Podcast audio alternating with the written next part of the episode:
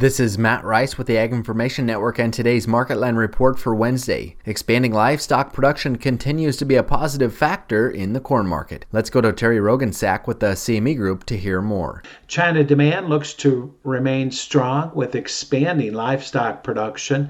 China pork production for 2022 was up 4.6% from 2021 and reached the highest level since 2014.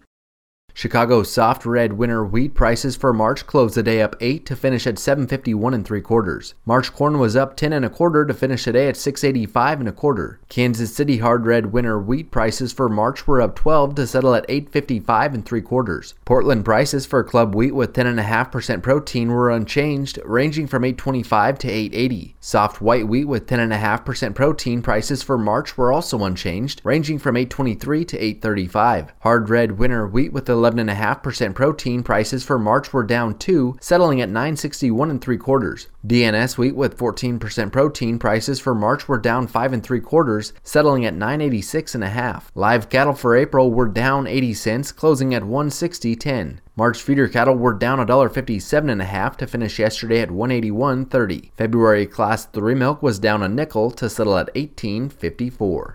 Thanks for listening to the Market Line Report. This is Matt Rice with the Ag Information Network.